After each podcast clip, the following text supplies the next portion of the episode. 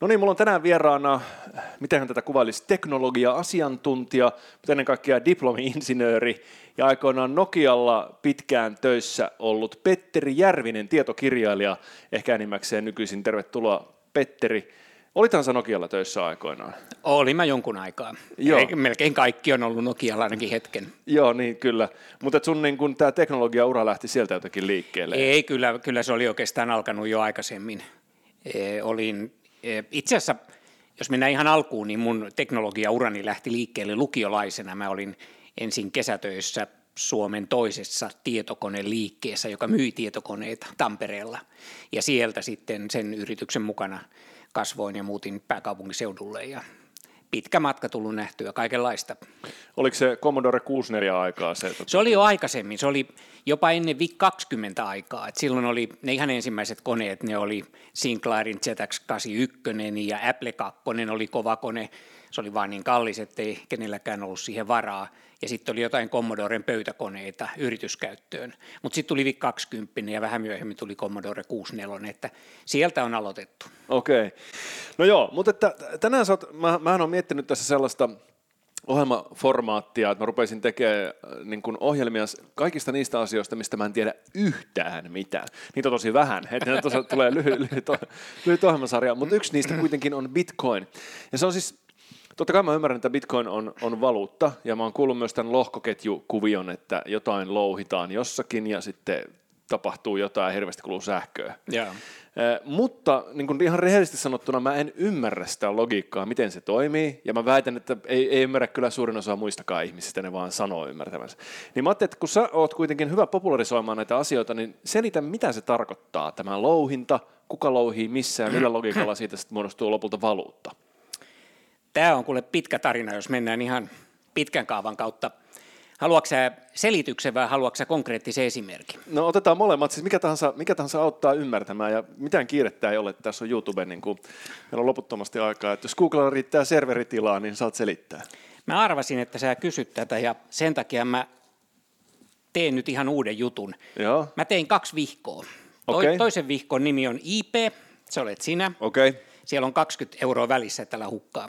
okay. Toinen, Näytä katsojille, että se on tuossa tuommoinen. Mulla on samanlainen, mutta tässä lukee PJ ja tämä on sininen. Okay. Ja täällä on myös 20 euroa. Ja tämä on muuten tyhjä, mutta tänne on kirjoitettu saldo, samoin kuin sulle, sullekin sinne 20, eikö ole? Joo, se on 20, Joo. kyllä. No, bitcoini lähti siis siitä, että haluttiin tehdä raha, joka ei olisi sidoksissa pankkeihin eikä valtioihin, tehdä digitaalinen raha ikään kuin tyhjästä. Ja se oli ollut pitkään ajatuksena ja jonkinlaisena visiona, mutta kuviteltiin, että se on mahdotonta, ei sellaista voi olla. Kunnes sitten tämä nimimerkki Satoshi Nakamoto 2009 kehitti toimivan tekniikan, jolla se saadaan aikaan. Ja mä demonstroin sulle nyt, mistä tässä on kyse. Mm-hmm. Tämä on nyt ihan ensimmäinen kerta, kun mä kokeilen, että okay. tämä saattaa, saattaa flopata niin kuin digivaluutatkin, mutta katsotaan, miten käy. Mä annan sulle kynän, sulle ei kuitenkaan ole kynää, kun sä oot tämmöinen digiajan tuote. Mä sen, sen verran käännä ihan pikkusen sun mikkiä lähemmäksi sun suuta. Joo, toi on hyvä. No niin, nyt no se niin, on siinä. No niin. Joo. Yes. Ja nyt kuka tahansahan voi kehittää rahan. Että, että me voidaan sopia, että me keskenämme vaihdetaan vaikka oravan nahkoja tai, tai vaikka näitä karamelleja, mitä tällä pöydällä on. Mm-hmm. Ja, ja se on kaikki ihan, rahahan on vaihdannan väline ja me voidaan vaihtaa mitä tahansa. Mutta jos me tehdään rahasta bittejä ja aletaan vaihtaa bittejä, niin sitten meille tulee seuraavanlainen ongelma. Nyt meillä molemmilla on tämä 20. Mm. Tämä on tavallaan alkupääomaa se on, me, me ollaan tehty nyt oma pankki tavallaan, tai tämmöinen oma valuutta. Ja pannaan se onko nämä, nyt, onko nämä leikisti bittään? Nämä, nämä, ei, tämä? se voidaan unohtaa. Sitä okay. ei itse asiassa tarvita lainkaan, koska mehän alet, alet, aloitetaan tyhjästä. Joo. Ja me aloitetaan siirtää rahaa keskenämme. Joo. Mä siirrän sulle nyt vaikka kaksi rahaa Tämä ei ole nyt euroa, tämä on jotain mielikuvitusrahaa. Okay. Ja kun sun saldo lisääntyy, sä lisäät sinne plus kaksi, ja mä vähennän tältä itseltäni miinus kaksi. Okei, okay, eli mä laitan plus kaksi tähän alle. Joo, ja mä laitan miinus kaksi tänne omaani. Joo. No niin, nyt mulla on 18 ja sulla on 22. Joo, mä laitan samalla katsojille, joo. Joo, ja mulla on täällä Kyllä. vähentynyt se kaksi, kaksi rahaa. Mm. On se sitten mitä rahaa tahansa. Sillä ei ole väliä. Me voidaan pyörittää tätä taloutta keskenämme koskematta lainkaan näihin oikeisiin rahoihin. Mm. Koska mä voin nyt pyytää sulta, että mm, maksa mulle vaikka kahvit viisi rahaa, Joo. jolloin sä siirrät mulle viisi. Sä vähennät sieltä viisi ja mä lisään tänne itselleni viisi. No niin, nyt me voidaan taas tarkistaa. Mulla on täällä 23 rahaa ja sulla on vähän vähemmän. Mä oon tappiolla, mulla on 18 rahaa. Sä oot tappiolla, joo. No, nyt mä siirrän sulle, siirrän sulle vaikka, vaikka täältä ää, yhden rahan, jolloin sä laitat plus yksi ja mä laitan miinus yksi. Kyllä. Ja sitten ää, sä siirrät mulle vielä, sanotaan, vaikka sä oot Antelijalla päällä, sä siirrät mulle neljä rahaa. Mm. Eikä, eikä ootas nyt 22, miinus 5, 18, sitten tulee 19, 19 on pois 4. 15 on, kyllä se on oikein. Sulla on 15. Joo. Arvaas paljon mulla on. No 25 varmaan sitten. Nyt tulee kysymys. Iivan, luotatko minuun? Ai, että sulla on 25 siellä vai? Ei kun vastaan ensin tähän Ai luottamus- yleisesti, että yleisesti. luotan, luotan todellakin, suota, luot, luottaisin helposti. No, miten sä sitten selität, että mulla on 27? No, sen täytyy olla laskuvirhe, mä oon laskenut väärin ilmeisesti. Ei, sä oot laskenut oikein, mutta mä oon huijannut sua. Ahaa, Koska mä oon tämän viimeisen siirron merkinnyt, että mä sain enemmän kuin mitä sä lähetit. okei, niin sä laitat viisi sinne. Mä laitoin viisi rohkeasti. Selvä. Mutta tässä tapahtuu nyt juuri se ongelma, joka rahassa on. Hmm? Kuvittele, että näitä vihkoja ja meitä ihmisiä olisi vaikka tuhat, jolloin kaikki joutuisi pitää tällä tavalla kirjaa, mikä on mun saldo ja mikä on sun saldo. Tuntemattomia ihmisiä, minuun sä luotit ja mä silti petin sut. Mä Mm. kirjoitin tänne väärän tuloksen. Tai mä olisin voinut siirtää saman rahan kahteen kertaan itselleni tai, tai laittaa pienemmän saldon siirtymään sulle. Mm. Tämä ei toimi edes meidän kahden välillä. Niin miten tämä saataisiin toimimaan tuhannen ihmisen välillä, josta kaikki pitäisi omaa kirjansa? Ja kuka tahansa voi merkata mitä huvittaa. Niin, aivan. Kyllä, Ja sitten jos tulee riita, niin kuka on oikeassa? aivan. No, miten tämä ratkaistaan arkielämässä, tämä ongelma? Pankit, pankit hoitaa tämän. Pankit on, on se taho, joka pitää kirjaa meidän puolesta. Ja meidän tarvitsee pitää kirjaa, paljonko meillä on tilillä rahaa. Ja jos, jos mä maksan jotain, maksan pysäköinnin vaikka niin kuin tänne tullessani, niin se menee mun tililtä. Mm. Me luotetaan siihen pankkiin. Ja se pankki on tavallaan vastuussa tästä kaikesta, viime kädessä keskuspankki ja se, joka se raha laskee liikkeelle. Mutta nyt jos me tehtäisiin tämmöinen digitaalinen raha, ja meillä olisi tuhansia käyttäjiä, niin se kaatuisi siihen, että kukaan ei voi luottaa toiseensa, ja kukaan ei tiedä, kuinka paljon eri jäsenillä olisi rahaa. Mm. No nyt tulee se bitcoin, se suuri oivallus. Bitcoinissa pohjimmainen niin kuin idea ja tavoite on säilyttää konsensus. Bitcoin ja tämä lohkoketju, ne on pohjimmiltaan menetelmiä kons- konsensuksen saavuttamiseen ja säilyttämiseen. Ja konsensus tarkoittaa sitä, että me ollaan samaa mieltä siitä, paljonko meillä on rahaa Mm. itse kullakin. Ja kuvittele, että on ne tuhannet ihmiset, millä ihmeen tavalla voidaan säilyttää konsensus tuhansien ihmisten kesken niinkin arasta aiheesta kuin paljonko mulla on rahaa, jos ei ole mitään keskitettyä luotettavaa tahoa. Ja tämä on se ongelma, jonka Bitcoin ensimmäisenä käytännössä ratkaisi. No, ja miten, miten se ratkaisi? niin? No niin, hyvä, oikea kysymys. Niin. se ratkaisi se niin, että aina kun rahaa siirretään, niin se huudetaan kaikille muille, hei, mä siirsin Ivanille kolme euroa tai kolme bitcoinia tai mitä tahansa. Joo. Ja silloin tässä verkostossa kaikki ne tuhannet jäsenet, kaikki kuuntelee, okei, nyt siirtyy Petteriltä Ivanille näin paljon, Ivanilta takaisin näin paljon. Ja sitten ne kaikki siirrot paketoidaan, niistä tehdään yksi tietue isoon tietokantaan. Ja sitten se, joka saa sen, sen eh, tietueen ensimmäisenä valmiiksi, niin että se täyttää tietyt ehdot, saa kirjoittaa sen sinne tietokantaan ja hän saa palkaksi uutta rahaa. Ahaa. Ja tämä on louhinta. Siis yleinen väärinkäsitys on se, että louhinta on jotenkin matemaattisesti vaikea operaatio ja se vaatii järeitä koneita, koska se on niin vaikeaa. Oikeasti louhinta on niin helppoa, että sitä voi tehdä vaikka kynällä ja paperilla. Mutta ootas mä vielä kysyn sen verran, että jos kerran tässä, tässähän palkitaan se, joka ensimmäisenä saa sen tietueen valmiiksi, eikö se näin, näin ollut? Se, se on niin kannattavaa sille. täyttävän tietueen, joo. Ehdot täyttävä. Eikö sitä, siinä ei pysty huijaamaan sitten? että- Ei, koska siihen sisältyy arpajainen, siihen sisältyy kilpailu. Louhinta on sitä, että ne tuhannet verkoston jäsenet, nykyään jo miljoonat, ne kilpailee kaikki keskenään siitä, kuka saa sen lohkon tehtyä. Mm-hmm. Ja jotta se lo- lohko syntyisi ja täyttäisi ehdot, mitä siihen lohkoketjuun vaaditaan, sen pitää, siellä pitää olla tietyt bitit nollina. Ja sitä no, tarvittavaa nollien määrää säädellään koko ajan tässä verkostossa automaattisesti niin, että niitä lohkoja syntyy tasaisin väliajoin. Eli jos siellä on vaikka kymmenen louhia, niin se on erittäin helppo Niitä syntyy siis helppo luoda se lohko ja niitä syntyy edelleen yksi kymmenessä minuutissa. Jos siellä on miljoona louhijaa, niin kuin tällä hetkellä, niin se on pirun vaikea saada semmoinen ehdot täyttävä lohko syntymään, mutta niitä edelleen syntyy vain kerran kymmenessä minuutissa. Eli ootas nyt tämä lohko on siis niin kuin, miten lohko muodostuu? Mitä siellä on siellä lohkossa? Siellä on ne, ne siirrot, transaktiot. Ja se, sitten kun on tietty määrä niitä siirtoja, niin silloin kun se niin kuin tavallaan Sitten saadaan yhdeksi, paketti kasaan yhdeksi ja sitten sit voidaan kirjoittaa se valmiiksi. tuleeko näitä sitten niin kuin loputon määrä, vaan näitä lohkojen määrä kasvaa aina Joo, vaan? se on, se on lohkoketju, se voi pidentyä loputtomasti. Okei. Ja onko tämä lo, yksi lohko, onko se sitten yksi bitcoin, vai mitä se meinaa? Onko se sama asia? Ei, t- siis se on just niin kuin meillä oli tässäkin. Se on kirjanpito vaan, joo. Se on, ei sitä ole.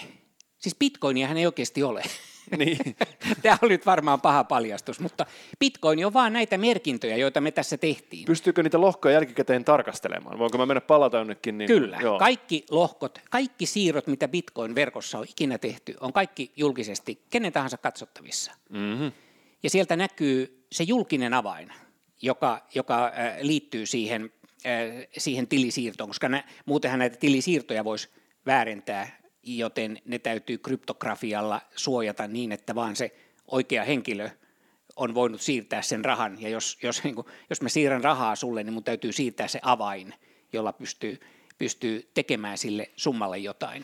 Okei, no siis tämä oli tietysti nyt analogia tämä, tota, että tuhat ihmistä kuuntelee, niin, niin onko se käytännössäkö se kuunteleminen tapahtuu sitten niin, jos minä haluaisin osallistua nyt tähän kuuntelemiseen, Joo. niin tarkoittaako se sitä, että mä menen koneellani jonnekin semmoiseen paikkaan, miss, mi- missä annan sähköä heidän käyttöönsä, vai mitä se tarkoittaa? jos, jos siis kuka tahansa voi seurata sitä verkon toimintaa ja nähdä ne uudet lohkot ja katsoa, mitä sinne syntyy. Että sehän on tavallaan kuuntelemista. Mutta jos ajatellaan sitä, sitä kuuntelemista, mihin mä aikaisemmin viittasin, eli niiden transaktioiden paketointia ja tallentamista lohkoketjuun, eli louhintaa, mm. niin silloin sä tarvitset tietokoneen. Tai nykyään pelkkä tietokone ei enää riitä, mutta tarvitset siis laitteen, joka tekee sitä louhintaa. Ihan, se on niin kuin nurkassa pyörivä iso mötikkä, tuottaa nykyään paljon lämpöä, laskee miljardeja laskutoimituksia joka sekunti, ja tämä on louhintaa, tämä on sitä verkon kuuntelua. Se kuuntelee koko ajan täs, niitä verkkoon tulleita rahansiirtoja, paketoi niitä, ja jos lohko syntyy, se saa siitä palkinnon, joka sitten tallentuu tilille. Okei. Tai Ja- siis tohon, on väärin sanoa tili, tilille. Bitcoinissa ei ole tilejä, vaan ne on pelkkiä näitä transaktioita, tapahtumia, jotka on vain pitkässä ketjussa, Okei. paketteina. Eli nyt jos mä osallistun tähän, tähän louhintaan, ja mulla on Joo. se kone, joka me- on tuossa jyskyttää nurkassa, Joo. ja sitten äh, tämä lohko tulee valmiiksi, Joo. niin sittenhän on, siinä on tietysti hirveä määrä muitakin louhioita lo, siinä samassa lohkossa ilmeisesti mukana. Joo.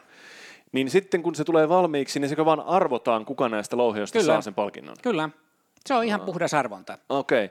No mit, siis onko se niin kuin yhden suhde jonkin kymmeneen miljoonaa, vai mikä se on se niin kuin todennäköisyys voittaa sitten? Se vaihtelee koko ajan, koska niitä lohkoja täytyy syntyä yksi per kymmenen minuuttia.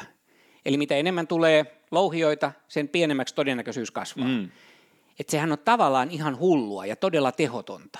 Et kaikki laskee samaa laskutoimitusta ja joku aina voittaa. Aivan. Ja kaikki muu, muu laskentatyö menee ihan hukkaan. Mutta tässähän Me sähän- kilpaillaan vaan toisia vastaan. Mutta sähän et voi mitenkään kehittyä lohkojana. Sä et voi olla parempi kuin joku toinen, eli se on aivan puhdas lotto. Sä voit ostaa enemmän laskentatehoa, jolloin sun suhteellinen todennäköisyys saada se lohko ja siihen liittyvä palkkio itsellesi kasvaa. Mutta Mut sä myös, sitä maksat, sä myös maksat enemmän silloin siitä. No sä maksat sähkönkulutuksena, niin. sä maksat sitä laitteesta.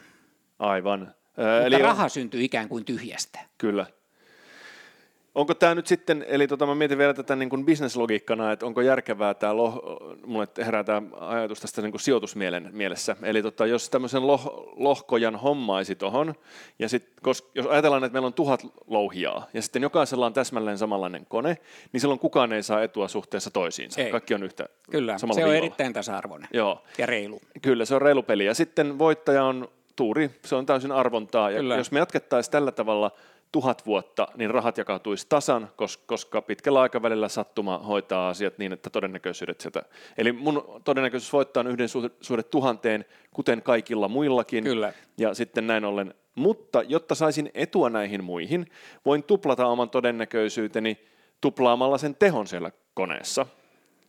Joo, kut- tai siis sun, sun todennäköisyys, miten se nyt sitten kasvaa, mutta joka tapauksessa hankkimalla lisää kapasiteettia, Saan etua saat, muihin. saat etua muihin. Ja tämä on johtanut siihen kilpavarusteluun, että nyt kaikki on hankkinut toinen te, toistaan tehokkaampia laitteita, ja tällä hetkellä hän Kiinassa on valtavia farmeja täynnä erikoistuneita koneita, ne ei ole edes siis tietokoneita perinteisessä Joo. mielessä, vaan ne osaa vain sen yhden asian. Ahaa. Ja juuri aamulla katsoin itse asiassa äh, äh, tuolta tori.fiistä, siellä on myynnissä tälläkin hetkellä tämmöisiä louhia koneita. Aha. Ja äh, joku äh, kertoi, että tämä kone tuottaa sähkökulujen jälkeen 20 euroa kuukaudessa. Niin, aivan. Et, et on vaikea lyödä rahoiksi enää, kun Kiinassa on miljoonia valta, valtavia konesaleja täynnä miljoonia louhioita, mutta, mutta edelleen se on mahdollista. Ja siihen tietysti vaikuttaa sähkön hinta. Että kuinka- Sähkön niin. hinta ja tietenkin se, mikä on bitcoinin kurssi. Niin. Nyt kun kurssi on noussut, niin louhinta, kiinnostus on kasvanut ja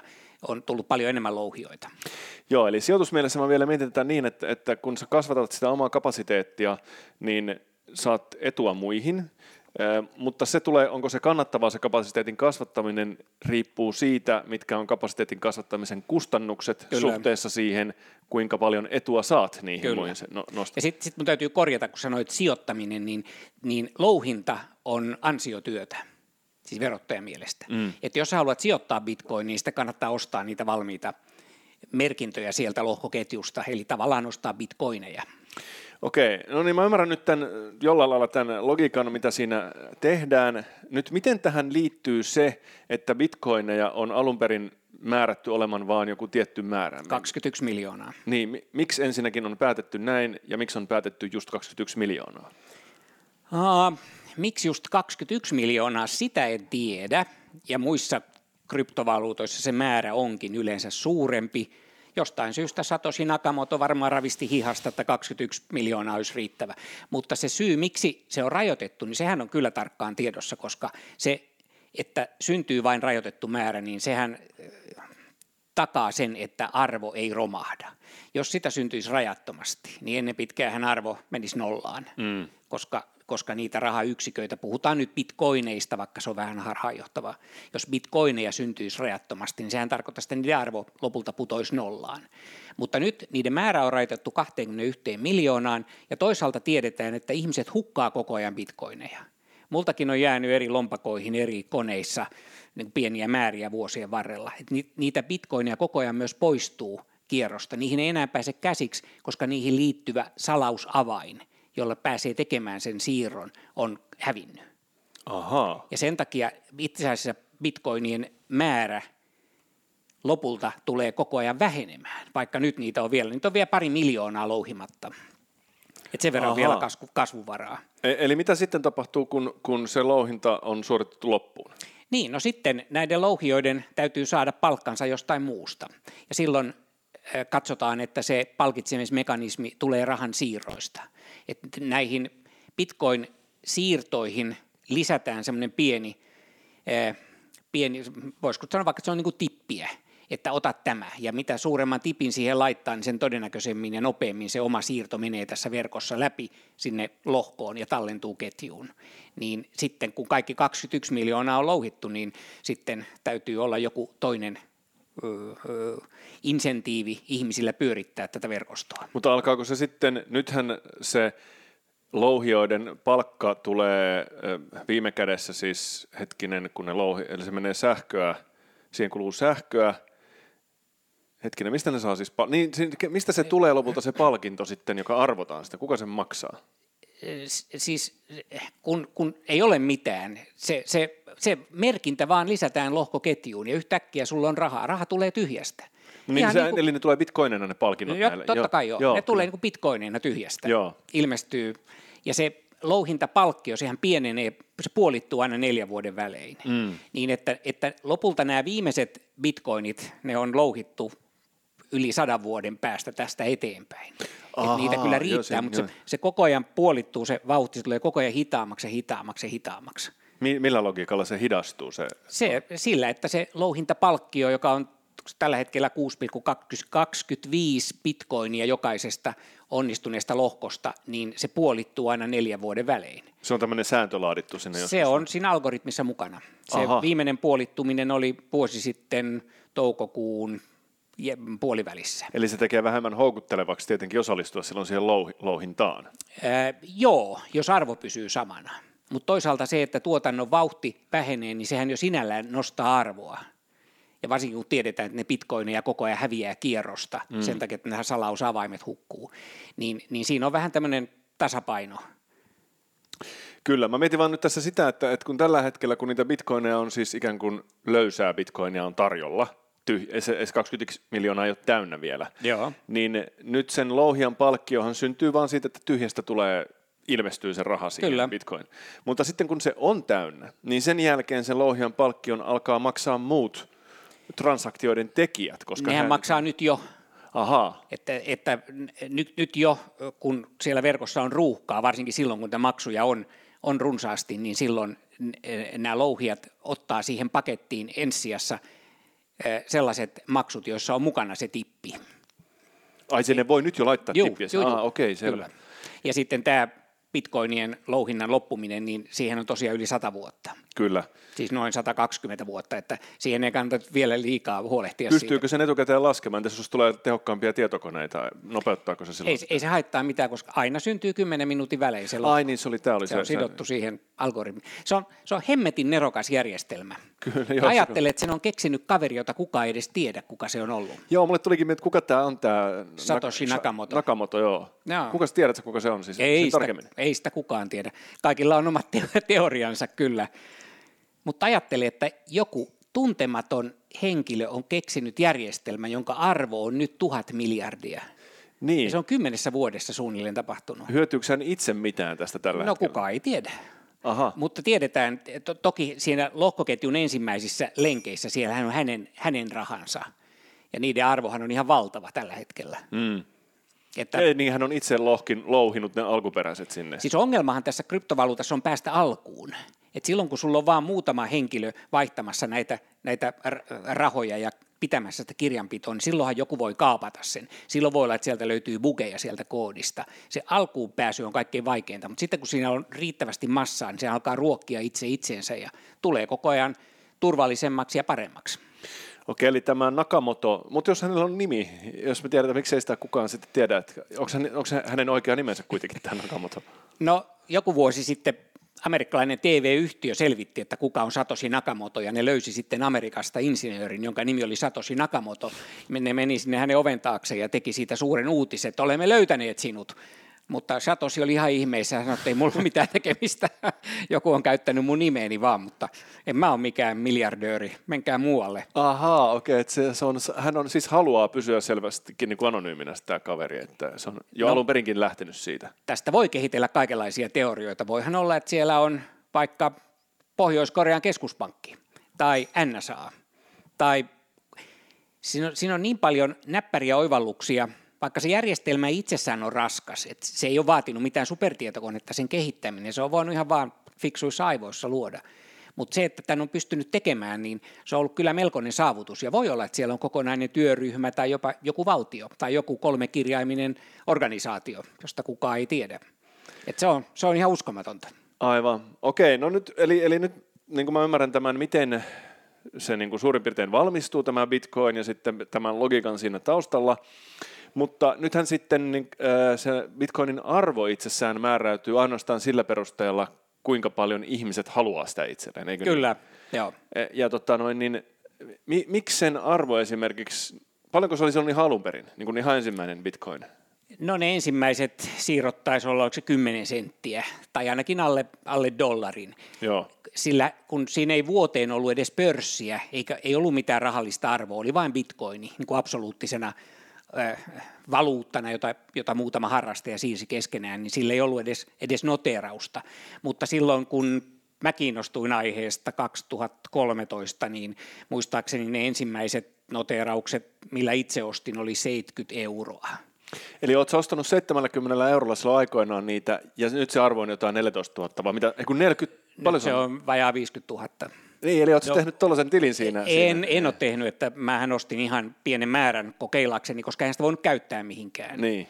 Oli muutama kauppa Helsingin keskustassa, ihan katumyymällä, joka hyväksyi bitcoineja. Ja siellä tein elämäni kalleimman burgeriostoksen, joku 0,1 bitcoinia, joka silloin oli ehkä 10 euroa, niin, niin nyt se olisi sitten 5000 euroa Joo. suunnilleen.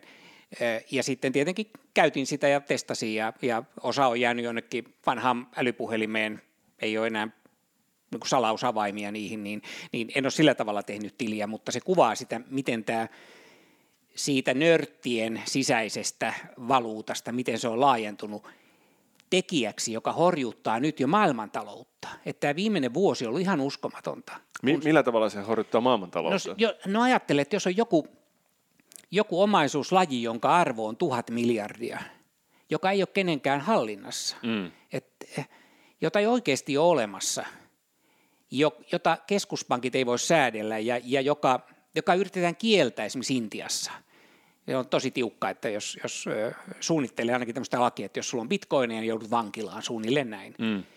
Niin, niin tällainen voima, joka, joka jos se tuosta edelleen vielä kasvaa, niin kuin nyt tällä hetkellä näyttää, niin onhan se uhka ihan siis maailman taloudelle.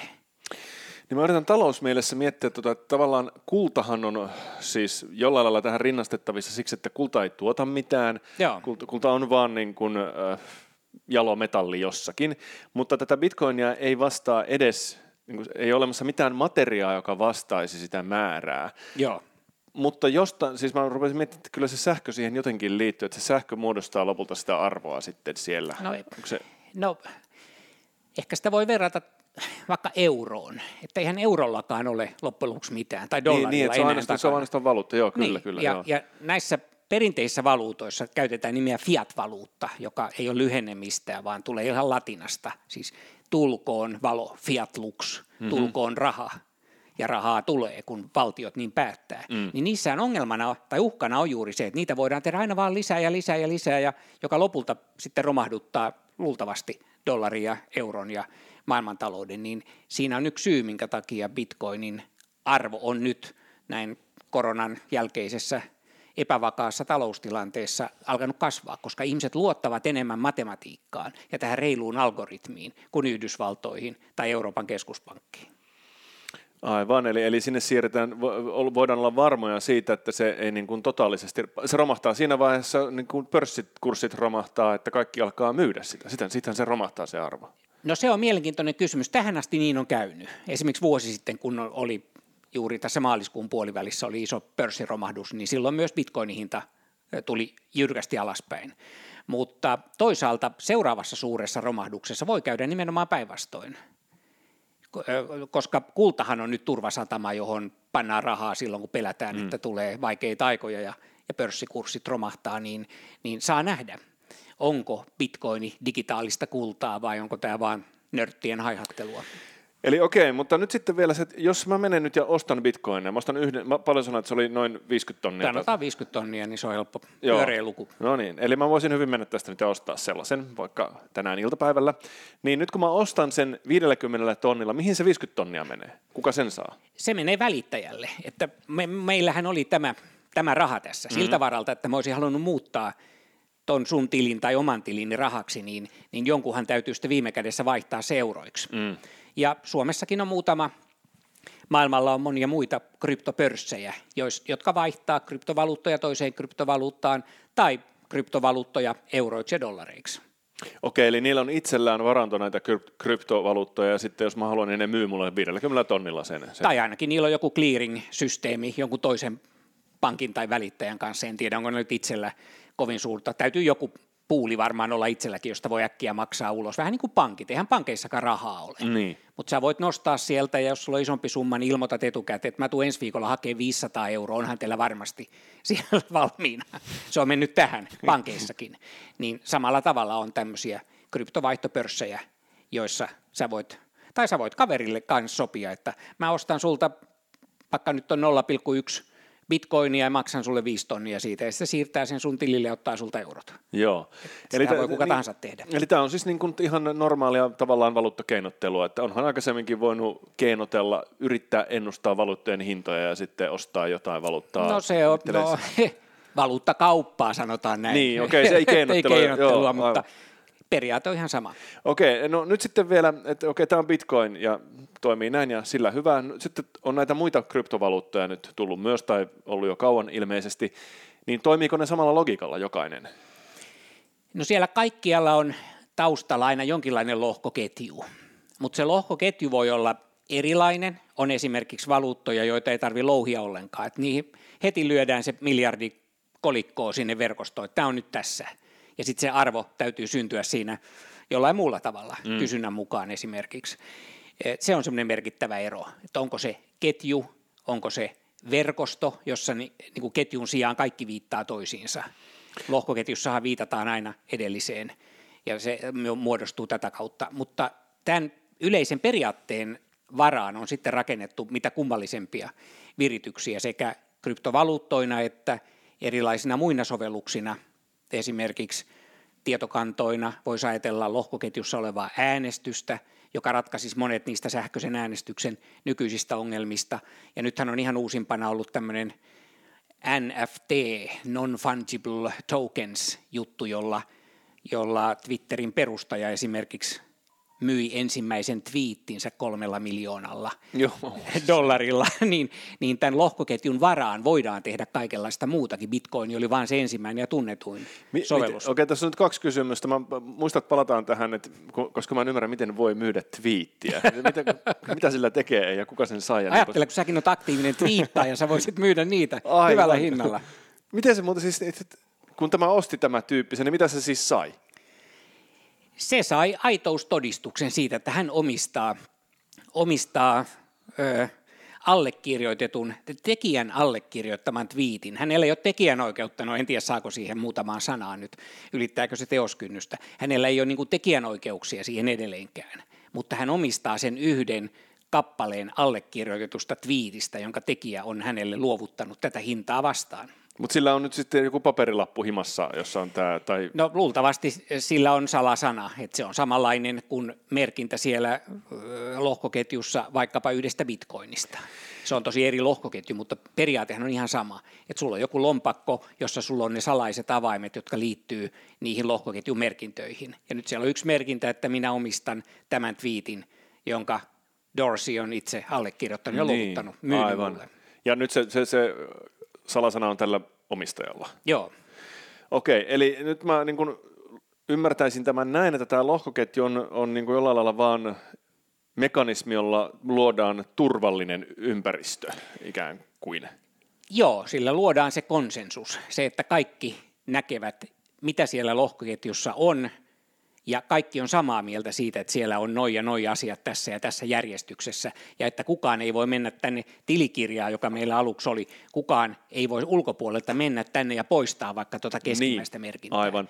Eli nyt tämä kaveri, jolla on tämä Jack Dorsin tota, twiitti, ja hänellä on se salausavain siihen itsellään, Joo. niin äh, voiko hän mennä kopeloimaan sitä, si, sitä kohtaa sieltä lohkoketjusta? Ei, ei hän voi itsekään sitä muuttaa, mutta toki hän voi sitten siirtää sen eteenpäin. Sen hän avaimen. Voi, niin, eli omistus, tai sen, se on vähän paha puhua omistusoikeudesta, kun kyse on twiitistä, mutta, mutta sanotaan, että, että tämän allekirjoitetun twiitin hän voi itse myydä vaikka kuudella miljoonalla sitten seuraavalle, Kyllä, kyllä. seuraavalle kahjolle, joka haluaa se ostaa. Joo, aivan.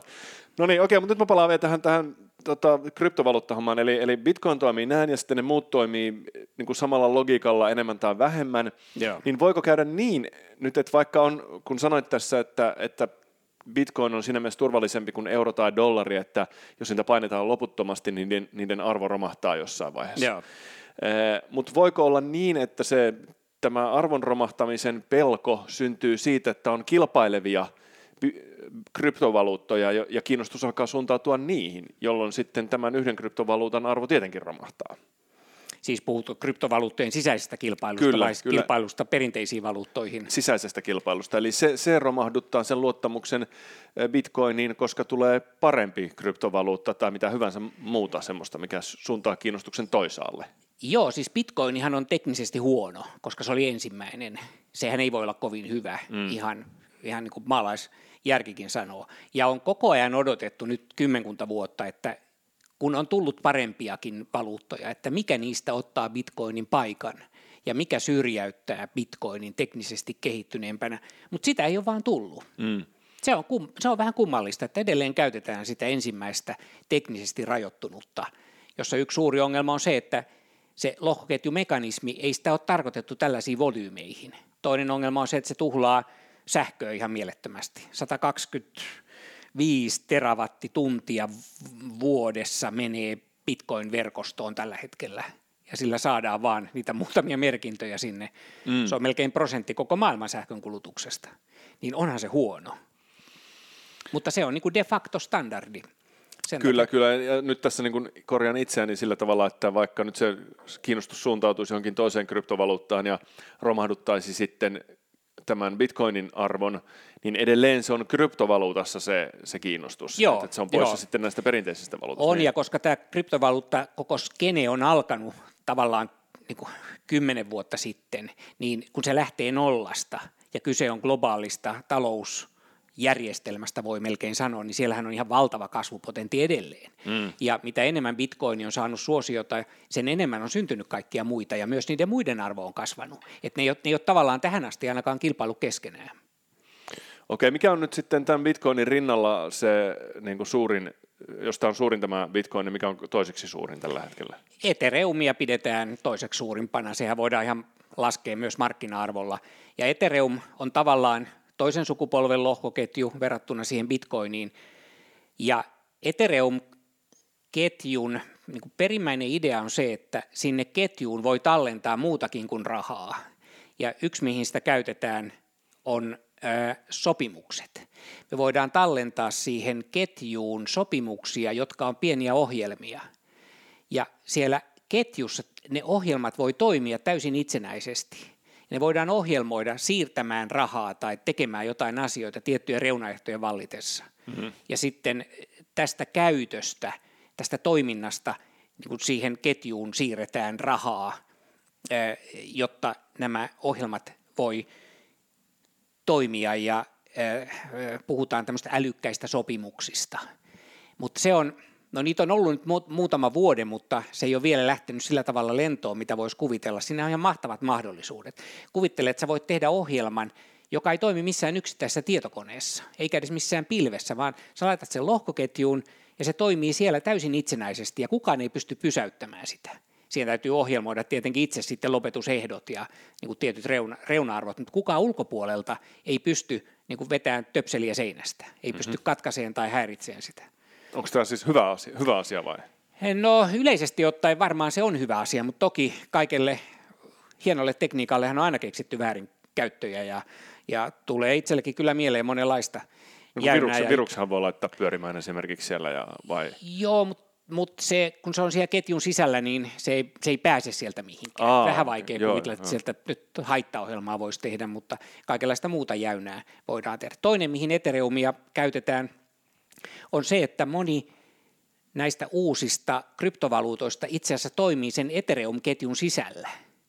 Eli se Ethereum on tavallaan alusta, jossa ajetaan jotain toista kryptovaluuttaa.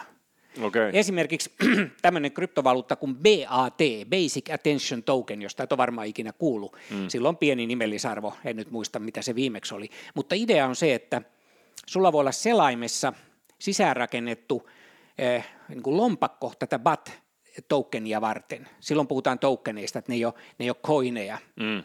mutta ne on semmoisia rahakkeita, poletteja.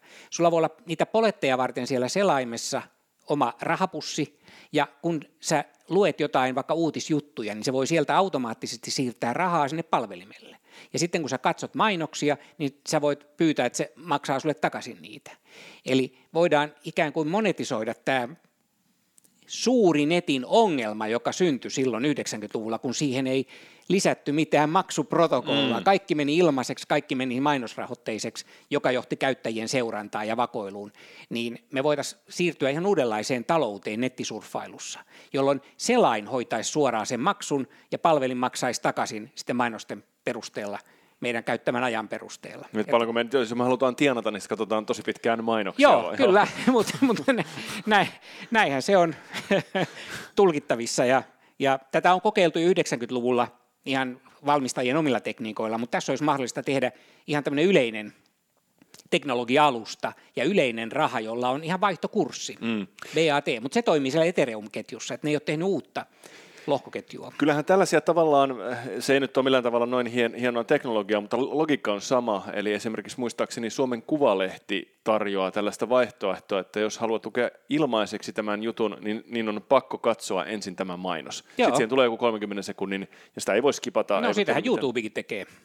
Niin, YouTubesta tekee sama juttu, niin. kyllä, kyllä, näin on. Paitsi jos sä maksat maksullisen tilauksen, niin sitten sä et näe mainoksia, Joo. pääset ohittaa. Ja Spotify että ihan samalla logiikallahan ne toimii. Mutta tässä idea on se, että raha liikkuu myös toiseen suuntaan. Kyllä, että sä tienaat siellä sitä. Sä voit niin kun... tienata suorastaan rahaa ja maksaa sitä takaisin.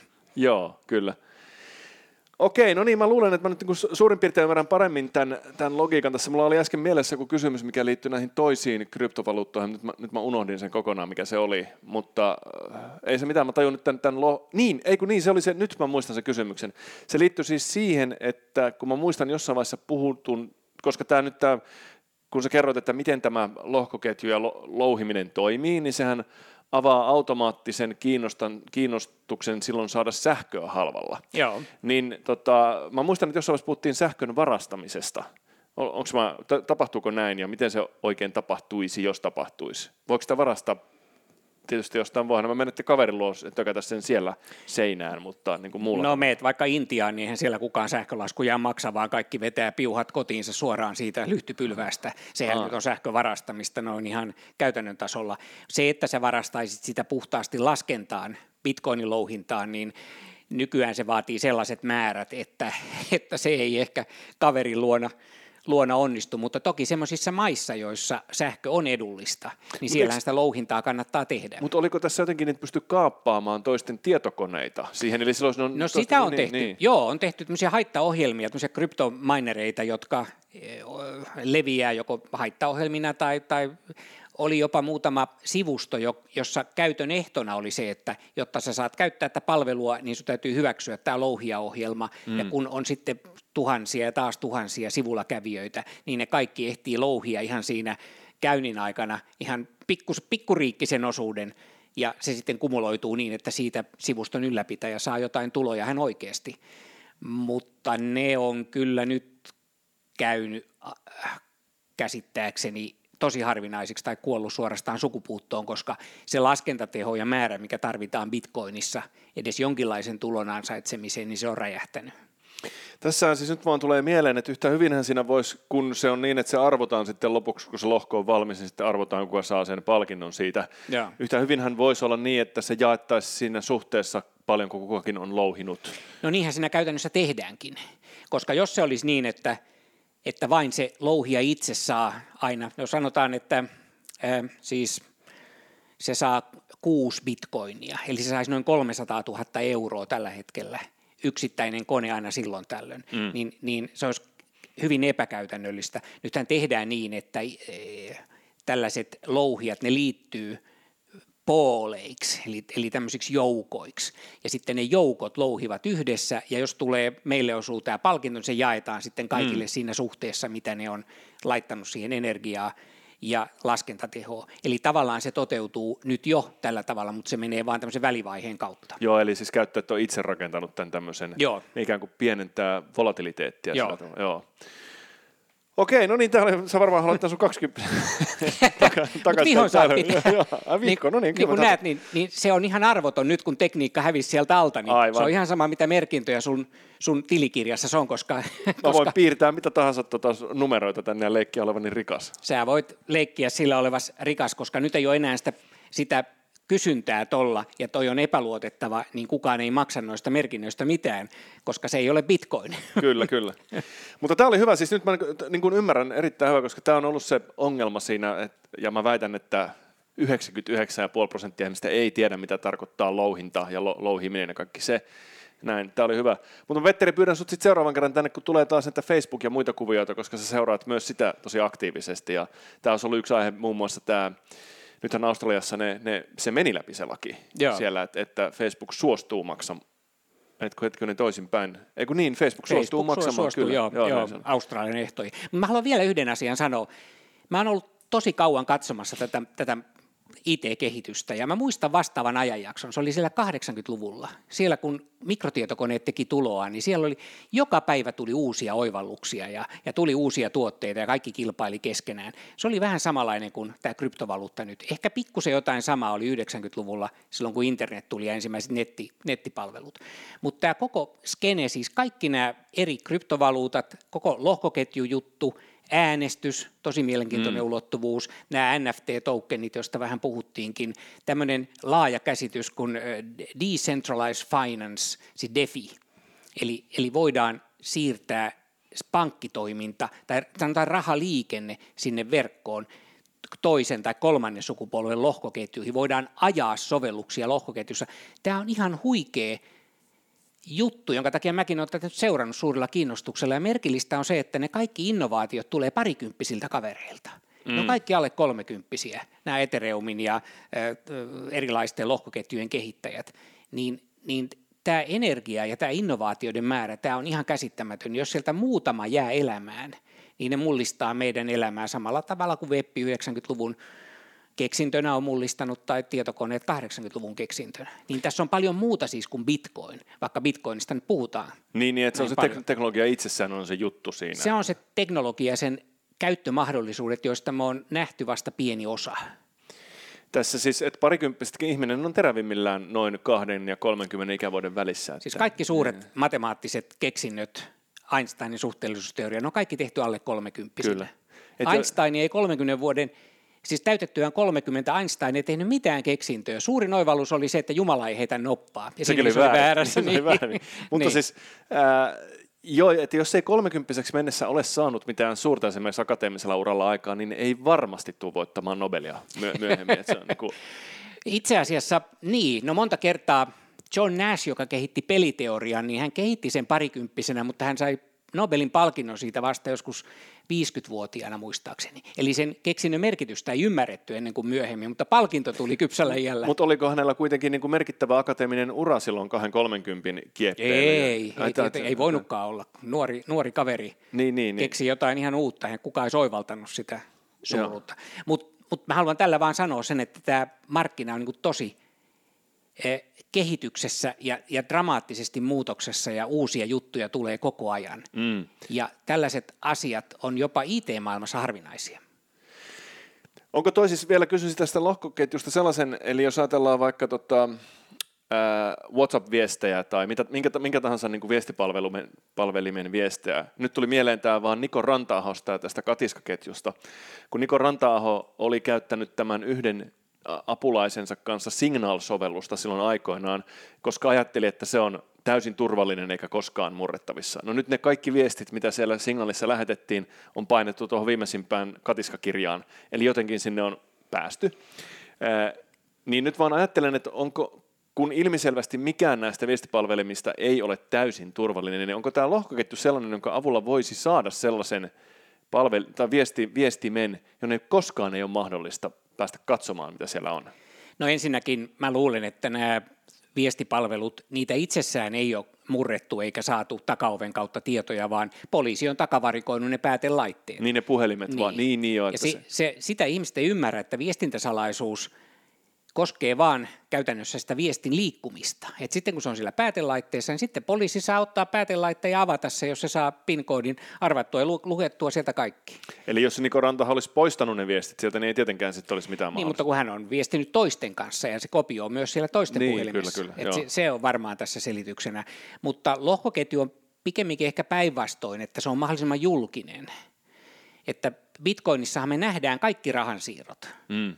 Kaikki Bitcoin-siirrot aikojen alusta lähtien on siellä ketjussa kenen tahansa luettavissa. Ainoa ongelma on se, että ne näkyy siellä koodeina ja me ei tiedetä yleensä keitä ihmisiä niiden koodien takana on. Mutta se, on tava, se on tavallaan julkinen. Jos palataan tähän äänestysesimerkkiin, niin me voitaisiin tehdä järjestelmä, jossa jokainen kansalainen esimerkiksi laittaa sen äänensä sinne lohketjuun, näkee, että se on siellä, pystyy itse tarkistamaan, että se on pysynyt, mä edelleen äänestänyt tuota ehdokasta 69, mutta kukaan ulkopuolinen – ei näkisi sitä henkilöllisyyttä. Näkisi vaan, että ehdokas 69 on tästä piiristä saanut yhden äänen. Niin, niin. Ja silloin se olisi kaikkien julkisesti laskettavissa, kuinka paljon kukin sai eri ääniä, ja siellä voisi olla jotain julkista tietoa, esimerkiksi äänestysalue tai äänestyshetki, mutta vain, vain henkilö itse näkisi sen oman äänensä. Jokainen voisi nähdä, että se on tallentunut, se on laskennassa huomioitu ihan oikein, mutta kukaan muu ei näkisi, kenelle mä oon antanut äänen. Tämä olisi, tämä olisi Donald Trumpin kalta ta- turmiollinen juttu, koska sitten ei olisi mitään mahdollisuuksia. No virolaista on käyttänyt tämän kaltaista tekniikkaa omissa äänestyksissään ja juuri eilen oli uutisissa, miten, miten Yhdysvalloissa ei haluta uudistaa äänestysjärjestelmää Joo. liikaa, jotta valtarakenteet ei horju, mutta tätä kautta se olisi teknisesti tehtävissä. Eli pikemminkin lohkoketju on julkinen ja se hienous on siinä, ei niinkään, että se salaisi jotain viestintää. Mm, kyllä, okei. Eli, eli Virossa, kun tiesin kyllä sen, että Virossa on ollut käytössä toi, niin eli siellä on nimenomaan tuosta ollut kysymys. Sitten. Kyllä. Joo. Okei, hyvä. Petteri Järvinen, kiitos vierailusta täällä ja tota, hyvää jatkoa. Mä pyydän sut uudestaan tänne kyllä, että tunti tähän taas meni. Kiitos kutsusta.